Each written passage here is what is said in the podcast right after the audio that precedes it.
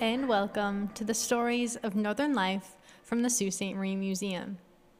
Today I'm going to read to you an article from the Sioux Daily Star titled "Volunteer Mourners Attend Italian Funerals."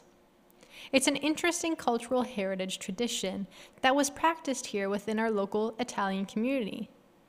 And I'm going to share a little bit more research that I found on the topic as well. So let's get into it. Volunteer mourners attend Italian funerals. Italians of yesteryear living in our city's West End gave up their dead begrudgingly, but not before everyone within hearing distance learned of their exemplary, earthly existence of the deceased. But up until the middle nineteen thirties, the professional mourners were a part of the scene at every family wake. They helped the people to cry. It was the crier's job to promote those paying their last respects into giving vocal and visual evidence of the highest esteem in which they held the dead. Whether or not he or she was deserving of the demonstration was a matter of no importance. "Sometimes we left wondering if they were burying the wrong person," says Miss Ilia Bonifero, recalling how she and a friend would take in the performances as youngsters.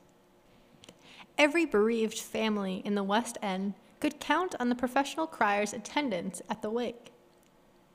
Be it for the saintly or sinner, the ritual was the same. The criers, as many as six, would arrive separately or in a group and position themselves amongst those present. On cue, invariably when others were emotionally spent and the room fell into an unbecoming silence, one of the criers would move up to the casket, look down at the reposed, shake their head unbelievingly, turn to the mourners, and with water-filled eyes that seemingly had been trained to eject tears, would commence a wailing eulogy. It would be interpreted repeatedly by outcriers from the other criers who served to most everyone in the room, to shed tears benefiting the occasion. It would be interrupted repeatedly by outcriers from the other criers who served to move everyone in the room, to shed tears benefiting the occasion. This would go on intermittently all afternoon and night. One of two of the criers might leave, the women perhaps, to get supper started for their families, and return later to relieve the others. There was always a fresh contingent of rested and rejuvenated criers to perform the ritual for the benefit of the newly arrived visitors. Recalling these scenes today, the men and women who remembered watching as a child spectator dispel any thoughts one might have regarding the hypocrisy in having official criers, so to speak, at wakes. These people were not aberrants. They were neighbors, close friends, or casual acquaintances of the deceased or the bereaved family. The custom can be traced back to the old days in the old country. In many Italian villages, as professional criers were often paid for services rendered. The family of the deceased, perhaps to save face, should the departed life on earth been less than honorable, would have the professionals move what few mourners may have turned out to be a frenzied display of emotion for appearance sake. The professional criers of the West End neither sought or received payment. They probably did it because their mother or father before them did it, and they moved into it as a natural course. Esoteric traditions familiar to each member of the Italian community appear bizarre to any outsider. But the professional crier days in the West End were numbered.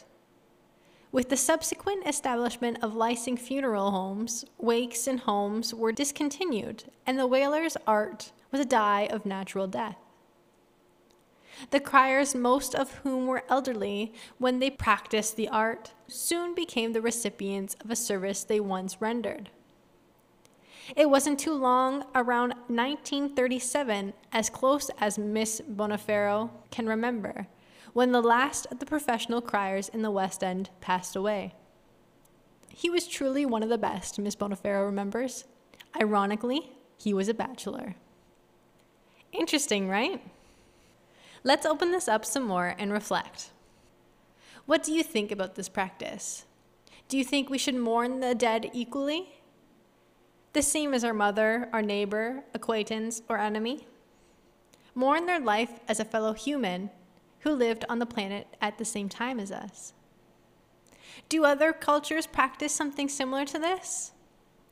A little research tells me that the professional mourners were a widespread tradition in not only Italy, but the entirety of the Mediterranean. The figure of the professional mourner has roots going back as far as ancient Greeks and Romans. I looked into the Italian tradition a little deeper and found that the professional criers were not just for aesthetic purposes. To make your family member look loved or seem appreciated in the community, like said in the article, but they were acting embodiment of collective grief. With their chants and body language, they ensured that the souls of the dead would travel safely to the other side. Many believed that they needed to mourn completely, like the ancient Roman societies did, to keep the departed soul from coming back and to exorcise the fear of death that was so present. Italians are extremely superstitious people.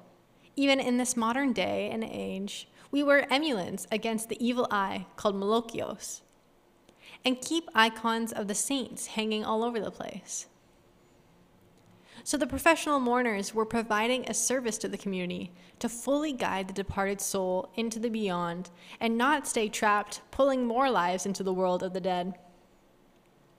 They lit candles to show them the way, and in contrast to the article, some interpretations of the practice of professional mourners would not cry, as the tears may weigh heavy on the departed's clothes, preventing them from reaching the other world.